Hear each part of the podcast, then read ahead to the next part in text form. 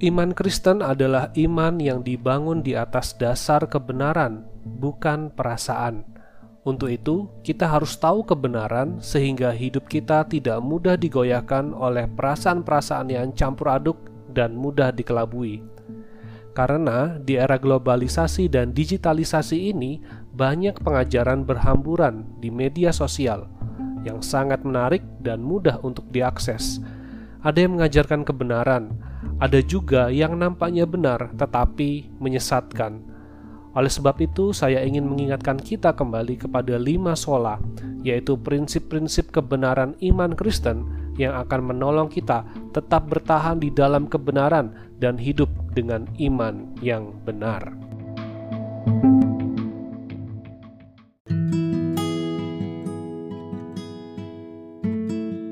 Sola gratia artinya hanya oleh anugerah atau hanya karena kasih karunia. Anugerah kasih karunia adalah kata-kata yang sering kita dengar dalam ibadah, dalam khotbah, dalam persekutuan, bahkan kita juga sering mengucapkan dalam kehidupan kita sehari-hari. Tetapi untuk memaknai dengan tepat apa itu anugerah dan bagaimana anugerah itu bekerja dalam kehidupan kita, maka kita juga harus menyadari bahwa ketika manusia jatuh dalam dosa, manusia mengalami kematian, kematian rohani, kematian jasmani, kematian kekal. Kita adalah orang-orang yang mati. Kita adalah mayat yang tidak punya respon, tidak punya keinginan, tidak punya kekuatan, dan tidak bisa berusaha apa pun kita yang mati rohani tidak bisa mengusahakan kerohanian karena kita adalah orang-orang yang sudah mati. Di sinilah anugerah Allah bekerja. Tuhan memberikan sesuatu yang tidak dapat dilakukan oleh orang-orang mati, yaitu Tuhan memberikan kita hidup.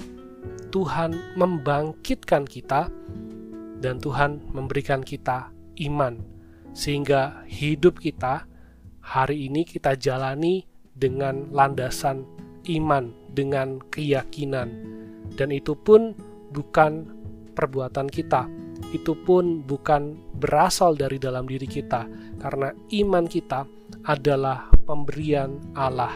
Kita bisa beriman itu adalah kasih karunia Allah, bukan berasal dari dalam diri kita. Kasih karunia adalah pemberian dari Allah, bukan hasil usaha manusia. Jadi keselamatan kita bukanlah hasil dari perbuatan baik kita, tetapi keselamatan kita menghasilkan perbuatan-perbuatan baik. Jadi kasih karunia, anugerah adalah Tuhan lakukan secara sepihak. Tidak ada sama sekali usaha manusia di dalam anugerah Tuhan. Ia membangkitkan kita dari kematian, ia memberikan kita iman, dan menyelamatkan kita dari murka itu semua karena kasih karunia-Nya. Kita menjadi ada sebagaimana diri kita sekarang, itu pun karena kasih karunia Tuhan. Keadaan diri kita sekarang tidak memberi kontribusi apa pun kepada kasih karunia itu. Kasih karunia sudah lebih dulu ada dan menjadikan kita sebagaimana kita saat ini pekerjaan dan kasih dan pengorbanan dan perbuatan baik itu berlimpah dalam kehidupan Kristen. Tetapi semua hal itu dapat kita rasakan, dapat kita usahakan itu karena kasih karunia Allah. Saya mengajak kita untuk memperhatikan satu bagian firman Tuhan dari 1 Timotius pasal yang pertama ayat 9 dan 10. 1 Timotius pasal yang pertama ayat 9 dan 10.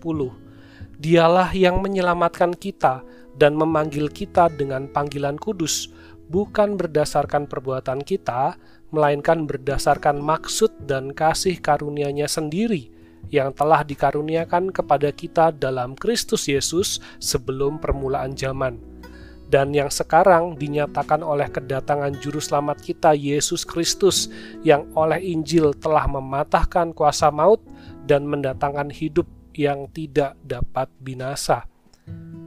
Dalam suratnya kepada anak rohaninya Timotius, Rasul Paulus kembali mengingatkan bagaimana Timotius harus melakukan atau menjalani panggilannya sebagai pelayan, yaitu terus mengingatkan akan kasih karunia bahwa Tuhan yang memanggil, Tuhan yang menyelamatkan, bukan berdasarkan perbuatan, bukan berdasarkan usaha, melainkan berdasarkan maksud dan kasih Tuhan, kasih karunia-Nya Allah. Dan kasih karunia Allah sudah diberikan di dalam permulaan zaman. Sebelum kita ada, Tuhan sudah berkasih karunia kepada kita dan itu dinyatakan di dalam kedatangan Yesus Kristus sehingga kita yang percaya kepada Yesus Kristus, yang beriman kepada Yesus Kristus, kita bisa beriman itu adalah anugerah dan kasih karunia Allah.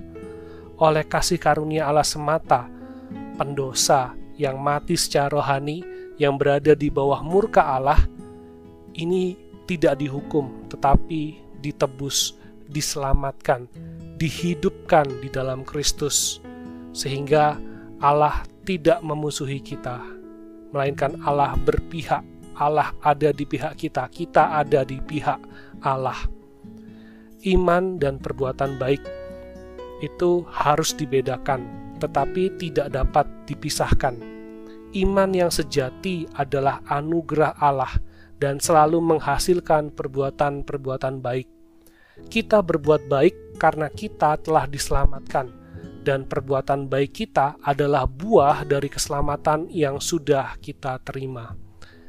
Kasih karunia atau anugerah merupakan belas kasihan atau kemurahan Allah bagi kita yang sesungguhnya tidak layak kita terima.